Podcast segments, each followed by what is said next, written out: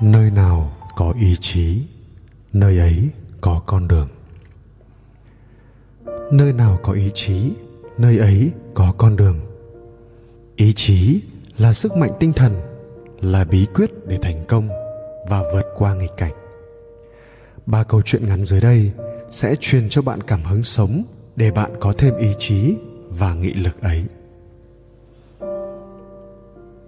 Câu chuyện thứ nhất, nghịch cảnh chỉ như con rồng giấy. Trong đời người, thường sẽ gặp phải rất nhiều đả kích đến từ bên ngoài. Nhưng những đả kích này rốt cuộc sẽ ảnh hưởng đến bạn như thế nào?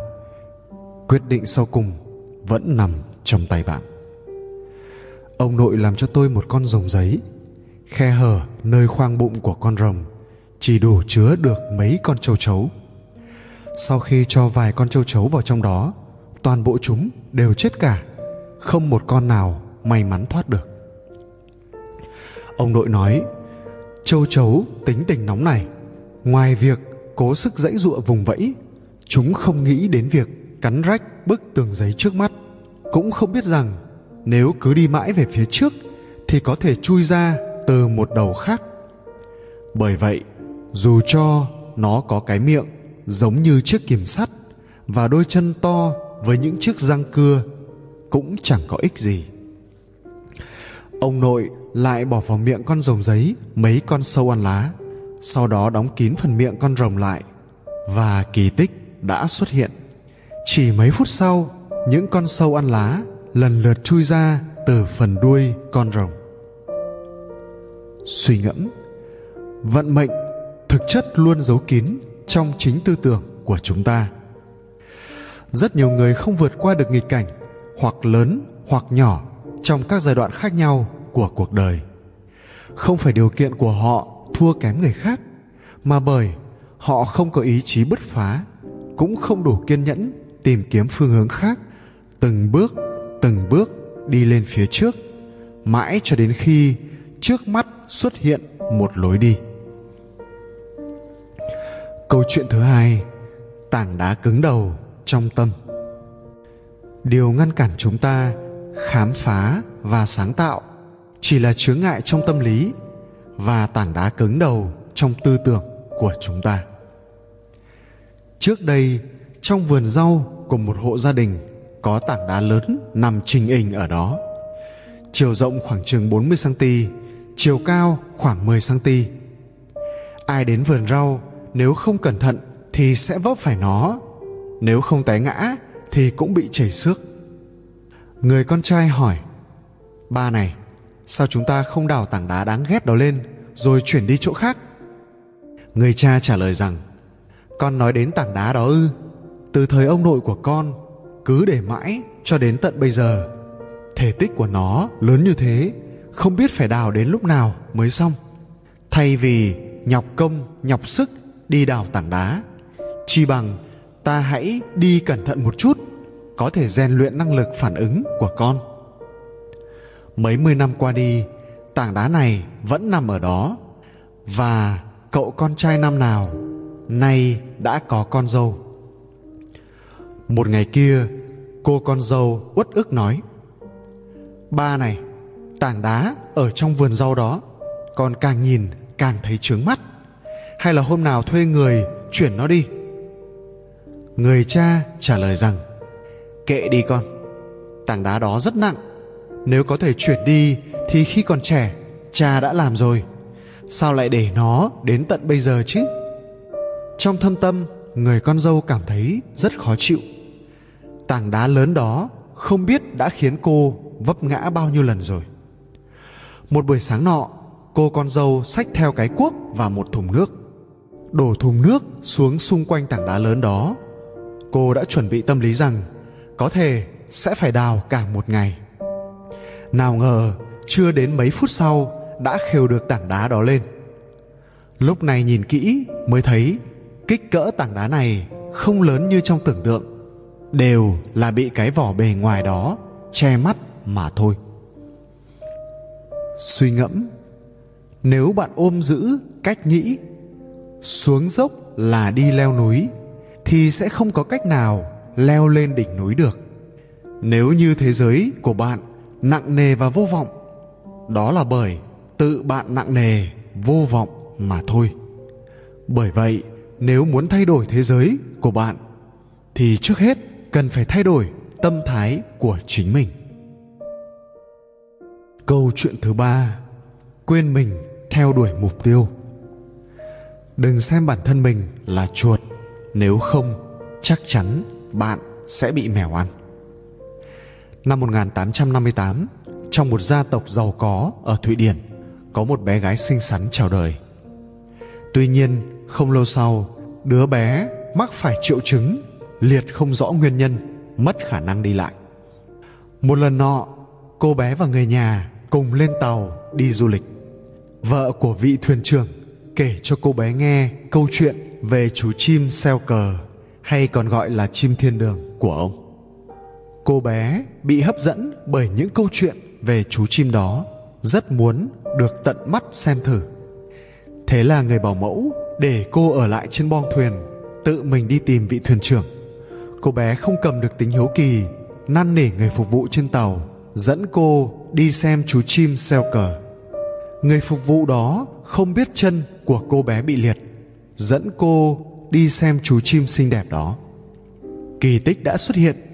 Cô bé bởi khao khát quá mức lại quên mất rằng chân mình bị liệt mà nắm lấy tay của người phục vụ, chậm chậm bước đi. Từ đó, bệnh của cô bé đã hoàn toàn khỏi hẳn. Sau khi lớn lên, cô lại quên mình vùi đầu vào việc sáng tác văn học, cuối cùng trở thành nhà văn nữ đầu tiên vinh dự nhận được giải nobel văn học bà chính là selma lagerlof. Suy ngẫm, hăng hái quên mình là con đường tắt để đi đến thành công. Chỉ có ở trong loại cảnh giới này, con người mới vượt trên sự trói buộc của bản tự thân, phóng thích ra năng lượng lớn mạnh nhất ẩn sâu trong con người mình.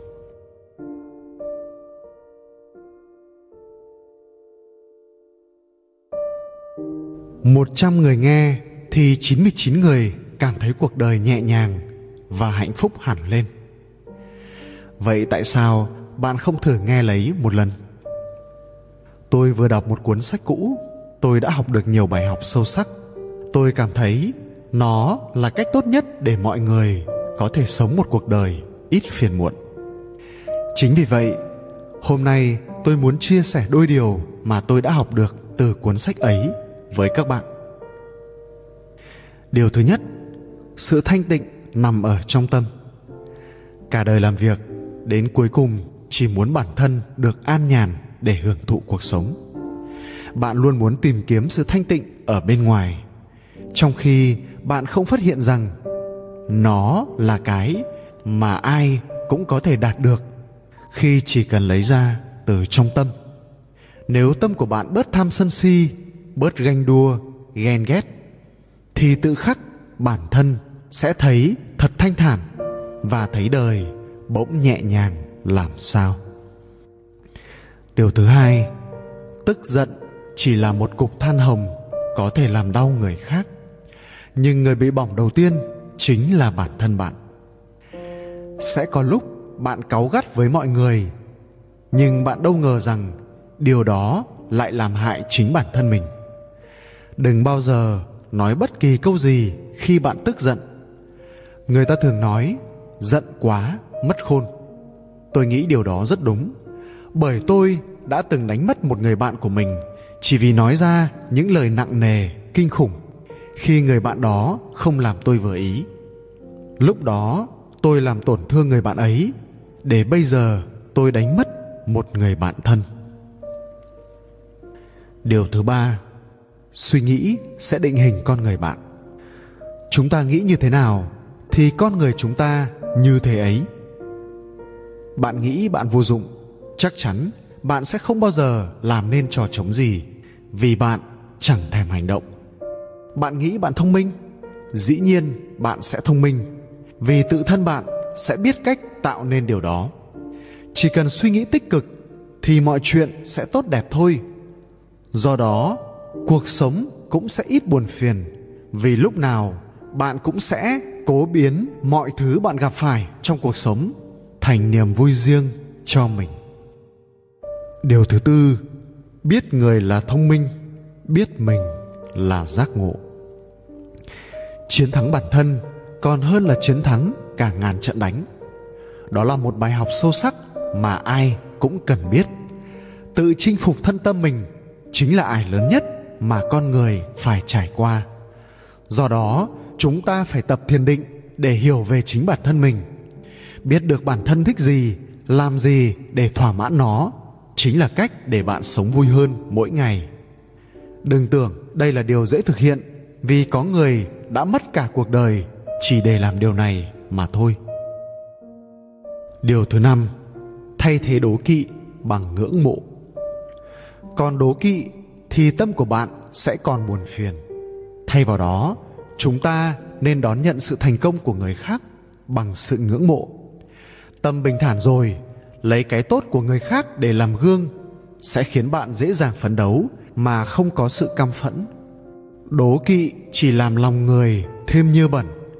Thậm chí vì đố kỵ, con người có thể biến chất, trở thành người chuyên làm những hành động xấu xa mà đôi khi chính bản thân mình cũng không ngờ tới. Điều thứ sáu, nhân từ với tất thảy mọi người. Luôn luôn nhẹ nhàng với trẻ con, yêu thương người già, đồng cảm với người khổ, nhân từ với kẻ yếu thế và người lầm lỗi. Một lúc nào đó trong đời, có thể bạn sẽ rơi vào hoàn cảnh đó. Động lòng chắc ẩn với mọi người, kẻ giàu cũng như người nghèo, ai cũng có nỗi khổ riêng. Có người chịu khổ nhiều, có người chịu khổ ít. Nhân từ để yêu thương và đồng cảm với họ. Vì mỗi người có một nỗi khổ riêng, chỉ họ mới thấu. Bởi vì bạn luôn nhìn người bằng con mắt nhân từ, nên đời bạn sẽ luôn đẹp. Mọi thứ đều hoàn hảo. Tâm can được thanh lọc bởi những hành động mà bạn dành cho người khác thứ bảy, tùy duyên. Bàn tay ta vun đắp, thành bại thuộc vào duyên. Vinh nhục ai không gặp, có chi phải ưu phiền. Bài học sâu sắc cuối cùng mà tôi đã học được chính là để mọi thứ tùy duyên.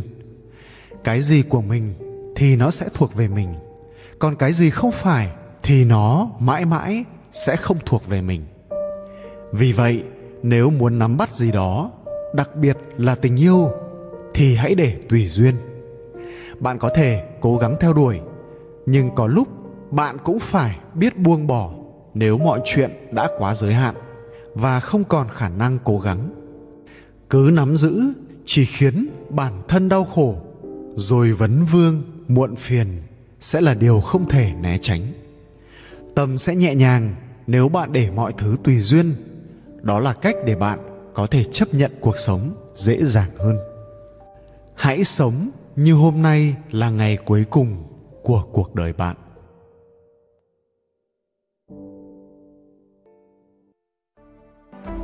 Cảm ơn các bạn đã theo dõi video. Hãy nhớ bấm đăng ký để theo dõi thêm nhiều video mới. Chúc các bạn luôn vui vẻ.